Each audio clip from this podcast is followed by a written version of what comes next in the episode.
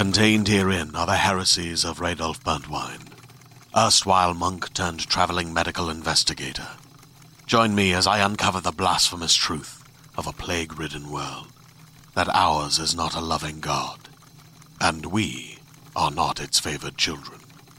The Heresies of Radolf Burntwine, coming January 2nd, wherever podcasts are available.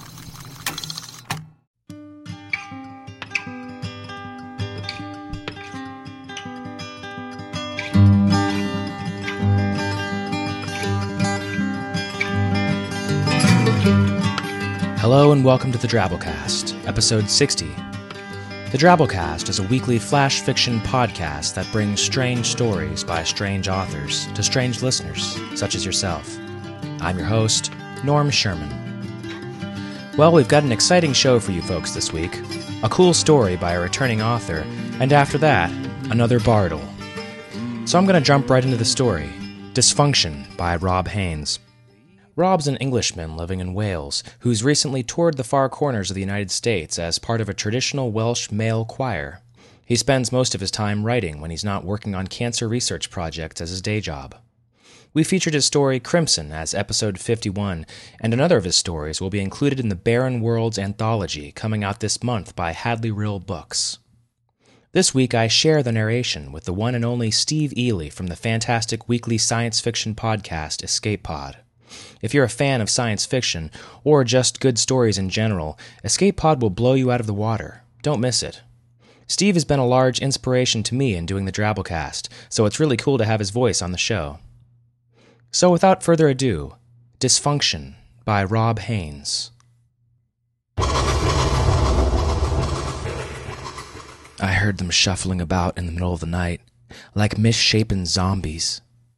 Ever since my work had begun, I woke in the long hours before dawn, and every night they walked in the workshop below, their limbs of cardboard and glass, of cloth and paper, rustling as they tore me from my nightmares into a dream born of the previous day's labors. Each time sleep once again claimed me, and each time I woke in a cold sweat, afraid to descend the stairs and experience the horror of my creations come to life. Each time I rose from my bed, exhausted from nightmares and waking dreams, they sat silently, motionless on the floor and tabletops of my workshop, showing no sign of their nighttime wanderings, but that they were not where I had left them the previous night. The first time, and the second and third, I spent each morning returning them to their rightful places. A futile effort, I assure you. And yet, I could not cease my endless sculpting. I know not to this day what drove me to create such shapes, many limbed creatures of straw and wire, lopsided bipedal mutants of packing tape and cardboard tubes, each developing in my mind's eye as if organically shaped from some long distant design. Despite my efforts, I could not bring myself to sell any of them. Even if I had found some damned soul who would wish to buy one, for there are always damned souls willing to purchase such esoteric art, I would be afraid of their reaction to my creation's wanderings. Even in these enlightened days of science, it takes little to start a witch hunt. As an artist, I should know the power of the media more than most. It was Alex who was the first to notice that something was wrong. Alex, who I have to thank for my salvation, for my freedom, for my loss. He was an old friend, one of those who hovered on the edges of the artistic world. I had relied on him for his cool head and outside perspective ever since I had become the epitome of the starving artist. Never as starving as my latest creations had made me, of course. My patrons were growing impatient. I just don't understand you, Cal he said as he entered my studio. He wore pale slacks and a deep blue polo neck sweater, and his mid length hair held a narrow middle ground between the reckless bohemia and coiffured pretension. You've got oil sheiks from Abu Dhabi banging down your door to buy classical character studies. You've got rich young footballers who wouldn't know art if it smacked them in the face, desperate to buy a Calvin Anderson original, and you're still working this scrap art angle. What's up with that? I shrugged. My attention was momentarily distracted as I realized the lumpy quadruped of wire and yarn that had been constructed in three frenzied days last week had migrated from its stand by the door to the far corner of my workshop. Two of its appendages, presumably its forelimbs, if the rhinestones that decorated one surface were supposed to represent its face, were raised against the wall as if beating its impotent fury against the plaster and brick. I have to follow my muse, I said. It was a lame response, but it sounded like something an artist would say when defending his art. I can't just sit down and create a masterpiece every day, you know. Don't give me that bullshit. You must have some reason for creating these ugly pieces of crap, some plan of how you can make money from them. You may be crazy, but you're not stupid. I'd had a chance to think about what he'd said by the next time he came back, three days later. Was I crazy? In the passing days, I'd taken a box of drawing pins and stabbed them into a papier mache creation that could only be described as a cross between a large arachnid and a squid. It felt right, and the papier mache was rigid enough that I finally thought I'd found a way of controlling my creations. That's one ugly piece of shit. New, is it? I nodded. I had hidden it away in a cupboard as soon as the papier mache had set, in part out of a strange sense of depression, and in part out of a sick fascination to see whether its rigid form would prevent it from joining the shuffling dance macabre that kept me awake each night. It had danced nonetheless. Alex scanned the rest of the room. Can't you leave anything in place for even a day? It looks like you spend more time moving these things around the room than you do sculpting. He could not understand. I had no intention of explaining. He would think I was crazy. I was starting to think that perhaps I was crazy.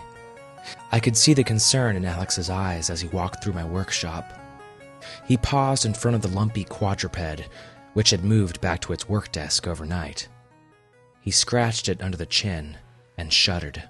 This is some creepy shit, Cal. Who in their right mind would want to buy it? I don't know, I said. I gave a half shrug and a weak grin. I was tired, very tired. Then why are you still making it? And don't give me any of that stuff about your muse. I don't know, I repeated. A life sized biped of cotton wool and electrical tape loomed out of the corner of my eye, and I reached out to trace my fingers across its torso. I, I have to keep making them. It's a compulsion. And every night. I hesitated. He would think I was insane. A dark thought loomed in my mind.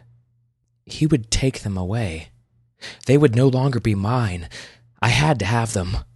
You need to get out more. I think you're going crazy locked up in this place on your own. Come out for a drink. It'll do you good.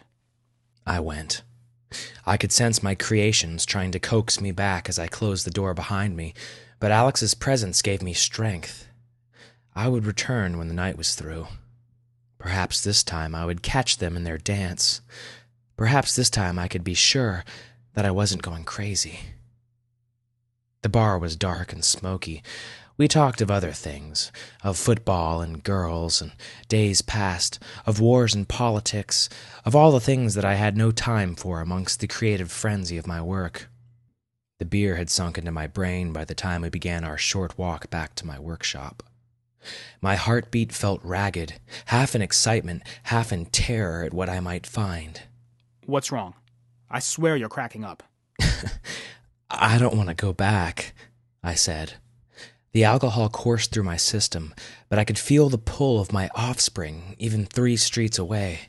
There's always the spare room at my place. Come on, it'll do you good to spend a night away from that madhouse. I can't. I have to go back. Why? I have to see for myself, or, or, else I'll never know. I'll lie there, half in and half out of a dream, listening to them every night. I'll never know whether I'm crazy or not. Them? You mean your sculptures? You think they move themselves during the night? You must be crazy. I looked at him in desperation. His expression of amusement faded, and he nodded. We returned to the workshop together. All was quiet. I turned the light on. The quadruped still sat where it belonged. The papier mache arachnid stood on my work desk, where I had left it. Alex looked at me with a smug expression. See? Nothing's moving of its own accord. Maybe it's too early. Maybe they're waiting until you're gone. Now that is crazy talk. You don't know what it's like. This has to end, Cal. Take them away. Sell them if you have to. No! My voice came out as a shout. I, I can't live without them. They can't live without me. They're not alive. You're obsessed. You can't stay here. I heard the rustle of plastic behind me and I spun around, staring wildly across the room. Nothing. My imagination. Or one of my creations creeping across the floor. I just wanted to run, to barrel up the stairs, tripping over my drunken feet, to hide in my bed. But then I would never know for sure. A hand touched my shoulder. I yelled and broke free, then turned. Alex withdrew his arm, and his expression was one of grave concern. This has gone too far. Destroy them, or else they'll drive you insane. No, I won't. Not even for your sanity. I hesitated. No more would I half dream of their shambling gait. No more would I wake, exhausted from a night's hard slumber. But they were mine. No more would I live in fear of the things I had unleashed. But I had to have them. But to be free. A jet of flame flickered at the lighter's tip. I held up my hands to stop him, but my eyes betrayed me. Alex reached out for the arachnid, and the papier mache caught in a moment. I imagined I could hear its cries as it burned. Now the rest. Gather them all.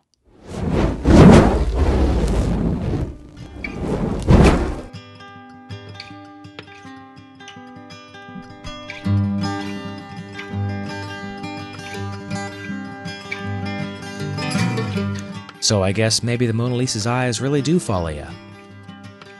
Okay, one quick thing before we get to the Bartle.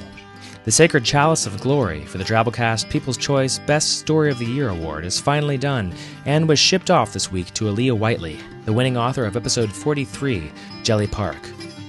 Pictures of it are up in the forums if you want to see how awesome it looks.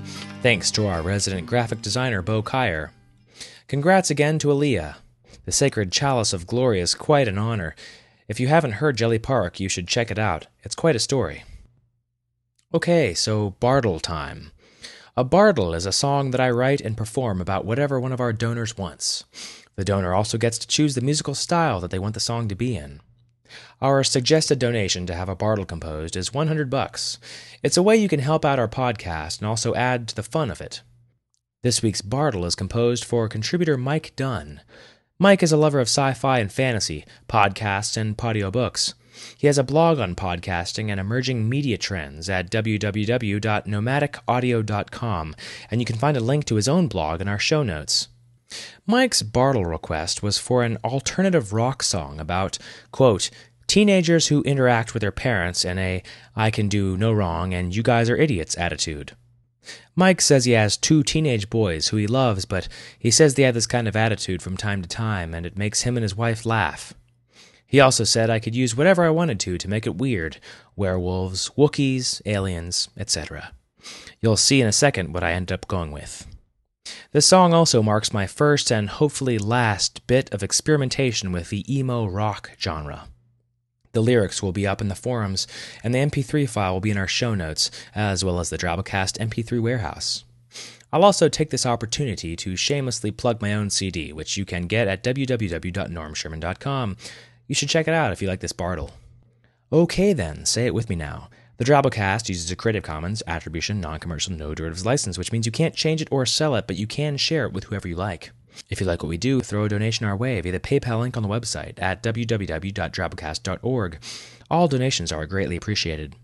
Our staff is made up of co editors Kendall Marchman, Luke Coddington, and yours truly, Norm Sherman, reminding you to take out the trash.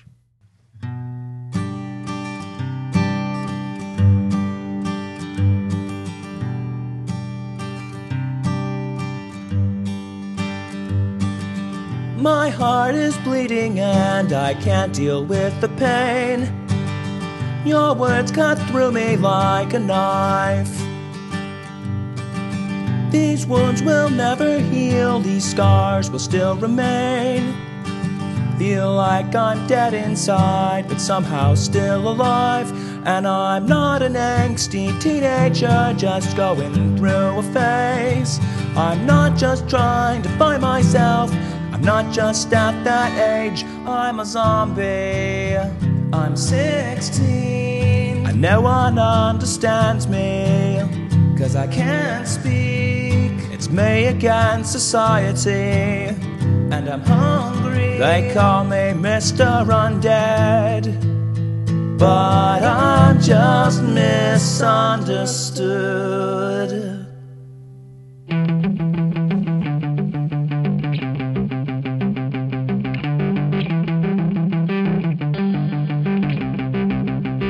It was the planets aligning with the moon that made me rise out from my tomb. I lurched around past my curfew, and so you sent me to my room. Next day, you were banging on my door, said that I needed to do my chores. I don't think you even realize I'm not living anymore.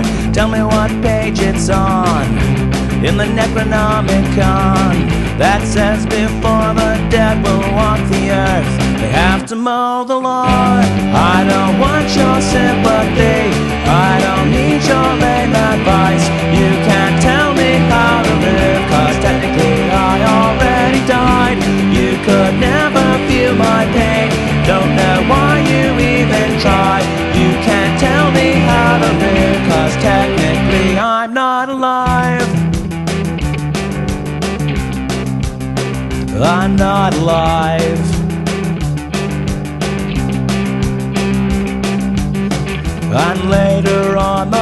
next day, you logged onto my MySpace page and read that blog that I just wrote that said I wanted to eat your brains. Your stupid rules are also lame, and your nagging is relentless. I don't see how my eating brains is any of your business. Your sticks and stones may break my bones, and your flamethrowers may burn me, but only direct headshots ultimately concern me. Don't want your sympathy, I don't need your lame advice. You can't tell me how to live, cause technically I already died. You could never feel my pain,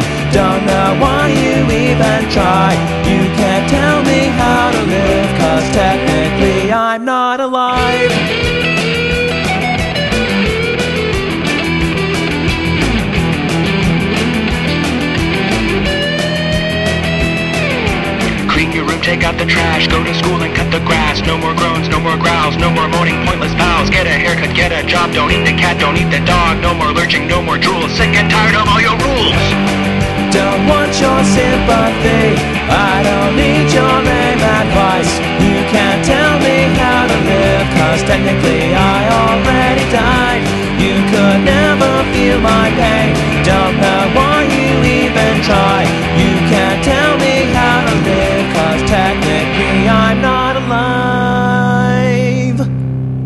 a zombie. I'm 16 and no one understands me cause I can't speak. It's me against society and I'm hungry. They call me Mr. Undead, but I'm just misunderstood. Now the rest. Gather them all. Mwahahaha. What a weird ending line.